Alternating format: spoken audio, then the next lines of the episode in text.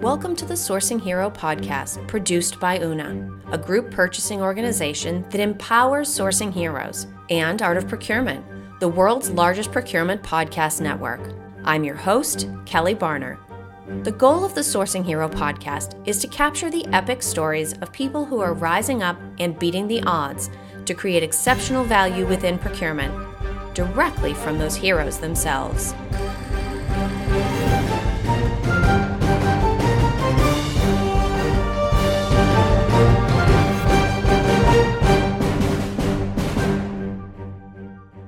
Today, my guest on the Sourcing Hero podcast is Jeff Bever.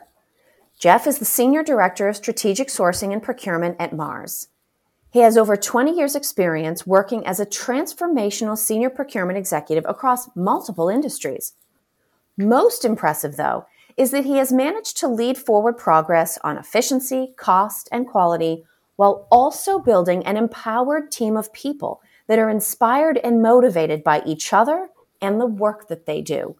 So, hi, Jeff. Thank you so much for being here with me today.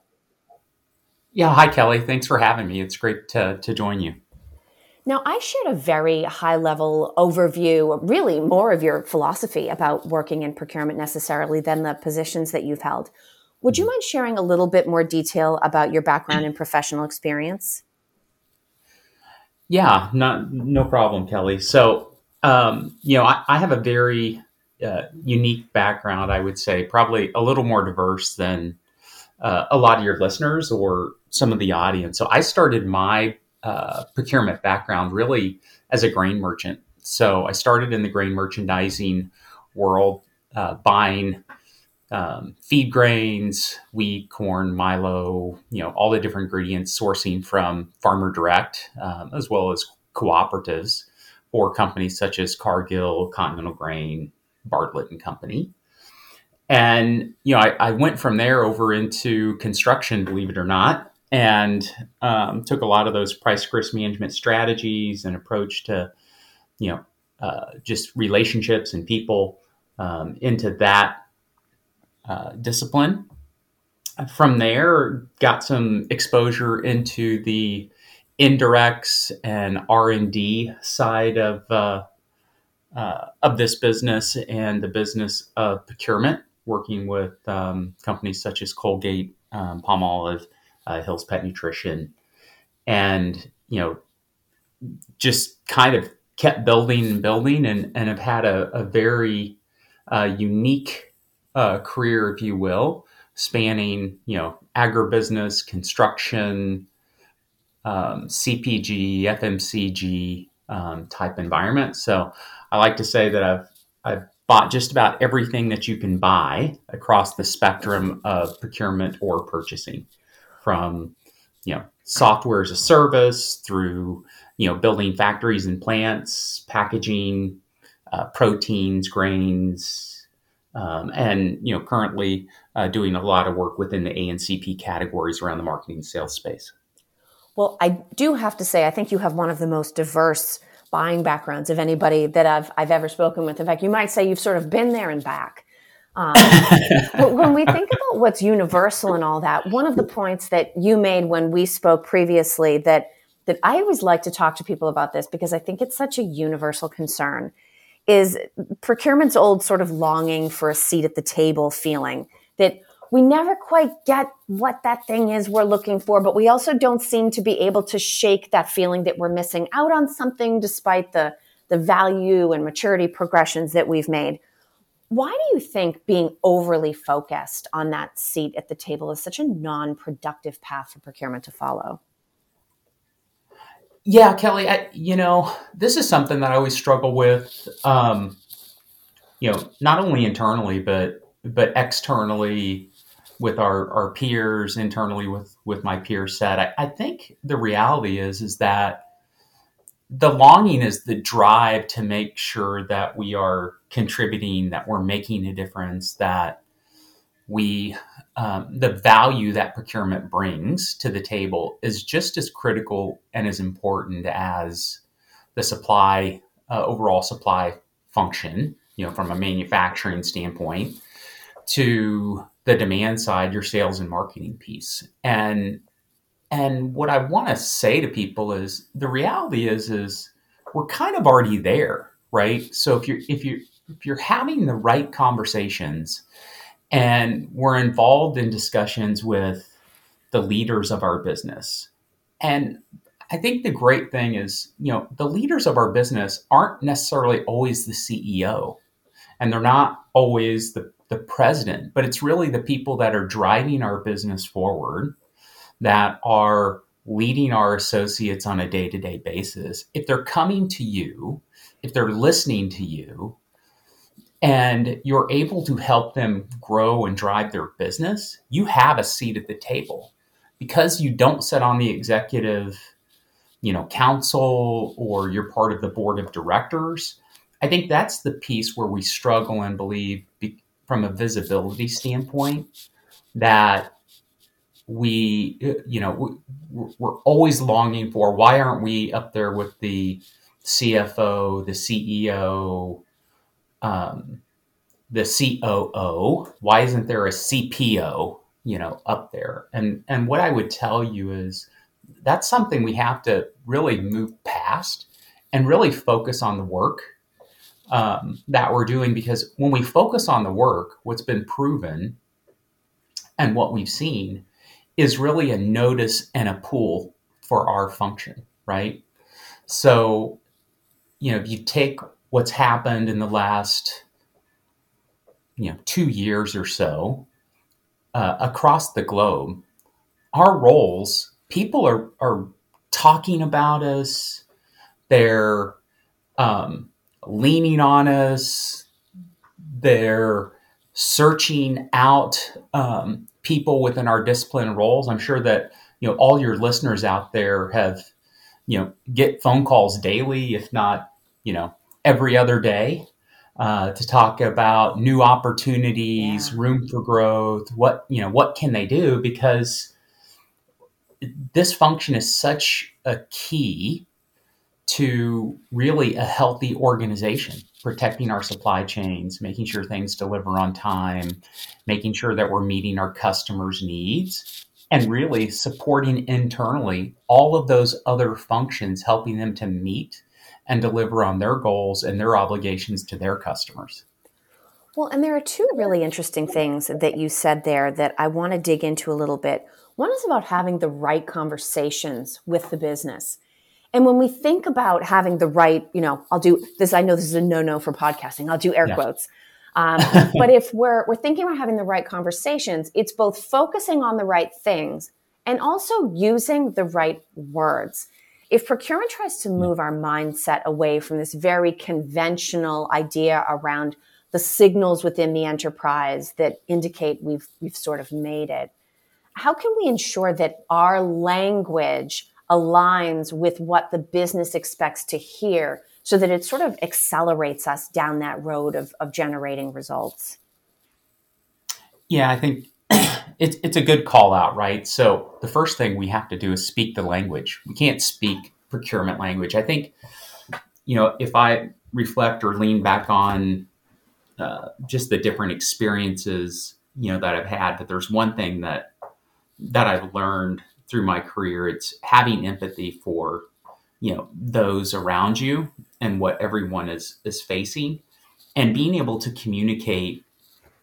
and adapt to their needs and what their outcomes are. I think we as procurement sometimes focus too much on some of our metrics or KPIs instead of focusing on you know what's really the outcome and then building everything back from there because i think that's that's truly where the value of procurement um, is is that you know when we listen to what the outcome needs to be procurement we're great problem solvers, right? I mean, that's really what we do. We put people together, we bring perspective from a broader environment, and you know, we we solve really complex and meaty problems.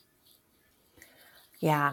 And and I think the other thing, and, and this is another sort of look back to one of the earlier things that you said, is that when we are truly business outcome focused, so not mm. just focused on procurement KPIs, but truly focused on the business outcomes that everybody's pushing towards, when we think about who we need to be having those quote unquote right conversations with, it might not be the CEO.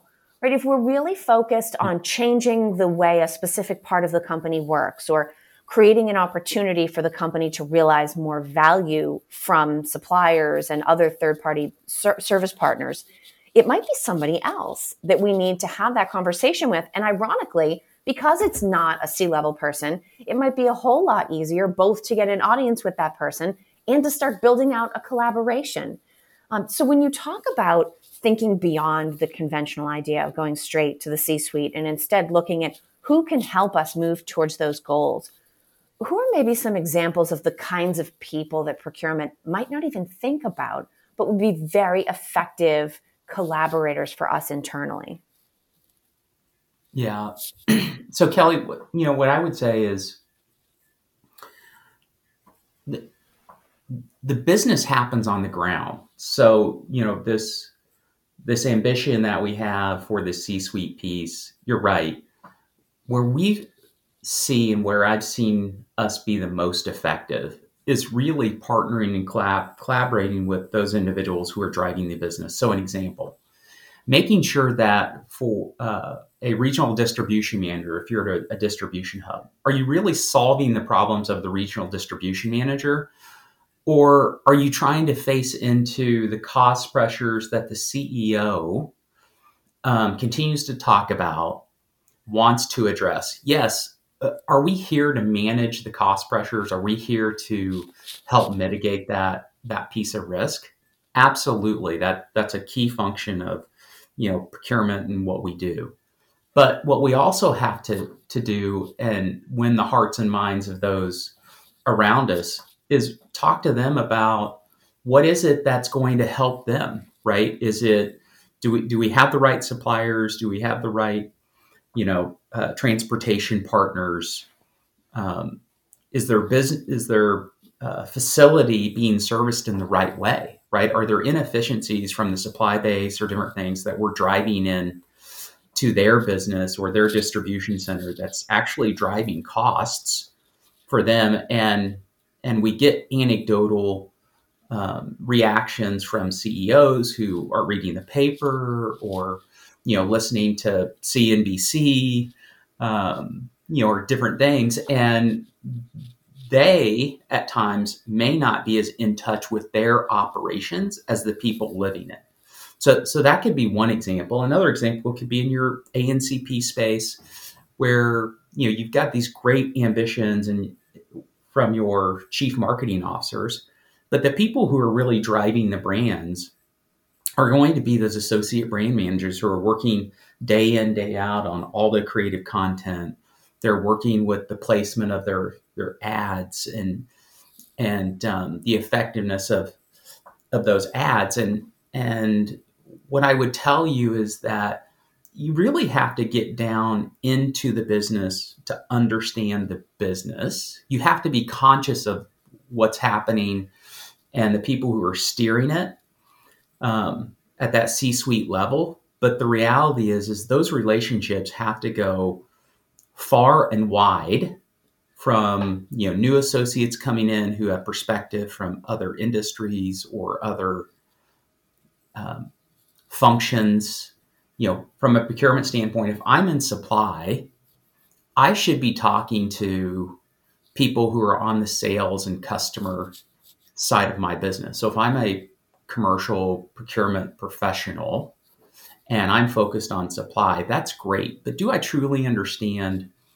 what our customer is faced with? Mm-hmm. Am I talking to my peers or counterparts in the, the sales and marketing space to understand what problems and challenges? Or am I truly just focused on, you know, do I have enough trucks? Do I have enough containers? Do we, do we have enough ingredients to continue to manufacture? So I think you know, really focusing um, on the entire business. And I think this is where procurement itself, this enterprise mindset comes in, right? So it's it's not a functional mindset, it's not a category driven mindset, but it's really this mindset of having this enterprise thought leader across the space who is digging into each one of these different areas and bringing it all together to bring a, a new and different perspective to the people leading um, their functions. Well, and I think to your point about enterprise mindset, not only does it, you know, as a longtime procurement person myself, it sounds like a more appealing team to work on, truthfully, when you're when you're not thinking functionally, when you're not thinking just within the boundaries of a traditionally defined category of spend, but you're truly thinking about what are the things we're trying to enable our company to do effectively and efficiently. I also imagine there's sort of a corresponding shift in terms of how we recruit, retrain, attract procurement talent if that becomes the focus. You know, assuming yeah. that that's something that you do, what advice would you give around modifying the procurement talent strategy to make sure that this type of enterprise mindset and the results that it's supposed to deliver sort of works for the group over the long term? Yeah, Kelly, I, uh, you know, this is um, this couldn't be a more relevant topic than it is today. so I think you know um, all all leaders, hiring managers, um, organizations. You know, we we all know that that there is a war on talent, oh, and absolutely. we're looking for we're looking for associates and individuals that will help us to continue to grow and transform our organizations. I think where we what we can't lose sight of is finding really good, capable people. So, what I mean by that, and and I'm a beneficiary of this in my career, it's it's finding people that you know have very high learning agility, that are curious about learning new things, very collaborative, willing to take some bold chances and risks, and that can come with um, you know people earlier in their career. It can come with people mid career. Uh, it can come with people later in their career, just depending on where they are in that career journey and spectrum. And what I would tell people is, as you recruit and and try to look for those associates, what you have to focus on is, you know, kind of what stage are you in? Are you are you trying to build an organization? Are you trying to develop an organization? um, because that will help you identify the different experiences and the depth of expertise that you need. So if you're, you know, fairly new into this procurement world um, from an organization, so from your company, if you're just starting to mature as a procurement function within that, you may need to overinvest in deep category expertise, right? So that you truly have a base foundation. But other organizations that are solid procurement organizations um, in the middle to higher part of this, you know, evolution of procurement, they have a great advantage to be able to come in and take people that have a breadth of experience uh, across different functions and teach them really the art of procurement, if you will, right? The negotiations, the contracting, contracting languages, the approach.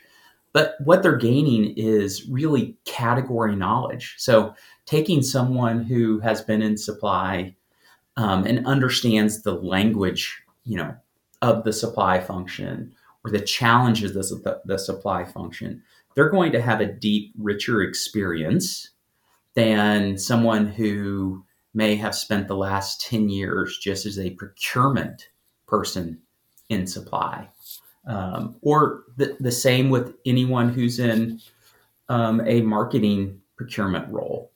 They may not have the same experience as you know someone who has been in the sales and marketing function standing in, in front of you know one of the customers trying to make the sale trying to ensure that they hit their growth um, targets. I think that's the um, the piece that we miss at times because we can get overly focused on making sure we have the perfect candidate. And the reality is, is there's no perfect candidate um, out there.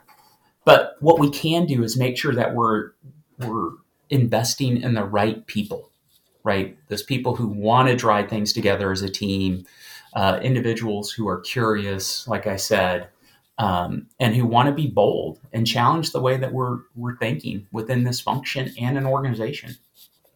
Well, and I think it's it's interesting. You know, you talk about the fact that um, we can't hold out for the perfect candidate because in reality, we know that person doesn't exist, and the competition for good talent, we can't allow that idea of perfect to be the enemy of good, especially not in the short term. and as we think about you know the type of boldness you described the the willingness to take informed risks the ability to work together and sort of sense opportunities that may be slightly off the intended charted path um, when you think about the idea and i always give everybody a choice on this mm-hmm. of what does the idea of a sourcing hero mean to you or put another way what do you think heroism looks like in a business context. What would you say to that? Yeah, I, I think for me it's it's those individuals who are willing to make the right choices that are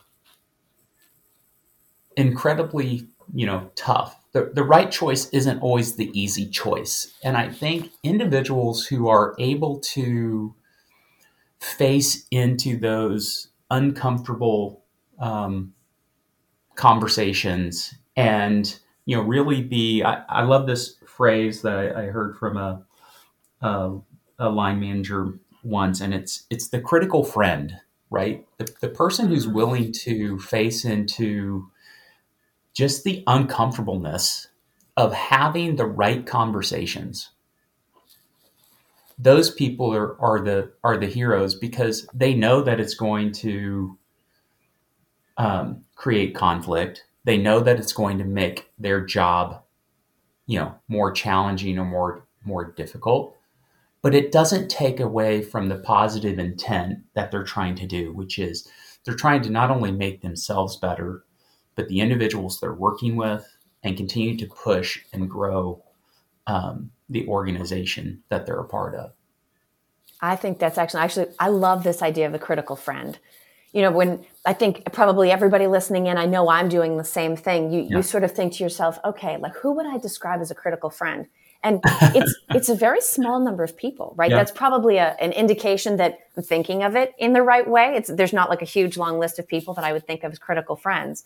But I think that's an excellent way to look at this because in the moments where we need heroism, you know, however each one of us defines that in the work that we do, it's that critical friend that you want to have by your side, right? When the when the chips are down and the stakes are high, that is the kind of person that you want beside you that's going to help keep you on track even though you know things aren't necessarily going as expected. I think that's a terrific thought to leave people with. So thank you for sharing that now, Jeff, as we start to wind down our time, for people that have listened to our conversation today that would be interested in connecting with you or, or learning a little bit more about your background, what is the best way for people to connect or get in touch? Yeah, you know, Kelly, what I would what I would say is I would encourage people to reach out on LinkedIn. I think um, that has been um, really my primary way of uh, connecting, meeting new individuals, um, diversifying my network, if you will. and so I, you know, I, I, I, welcome them to to go to that platform. You know, reach out. They can also reach me um, at my uh, my email, which is just jeff.bever at Fm E F F E M dot com, and and drop me a note. I'm always willing to uh, to try to connect and and uh, share best practices and just learn about what others are doing um, to help me continue to learn and grow um, myself. Well, that's excellent, Jeff. Thank you so much for being here with me today on the Sourcing Hero. Great, thanks, Kelly. I appreciate it. Thank you for listening to this episode of the Sourcing Hero podcast. Join us again next time for more true stories of sourcing and business heroism performed by your colleagues and peers. Look for the Sourcing Hero wherever you get your podcasts, and don't forget to subscribe. Finally, don't forget sourcing heroism is taking place all around us every day. Keep your eyes open, and you're bound to see it. Until next time, I'm your host, Kelly Barner. Stay well, and always remember that you can be a hero too.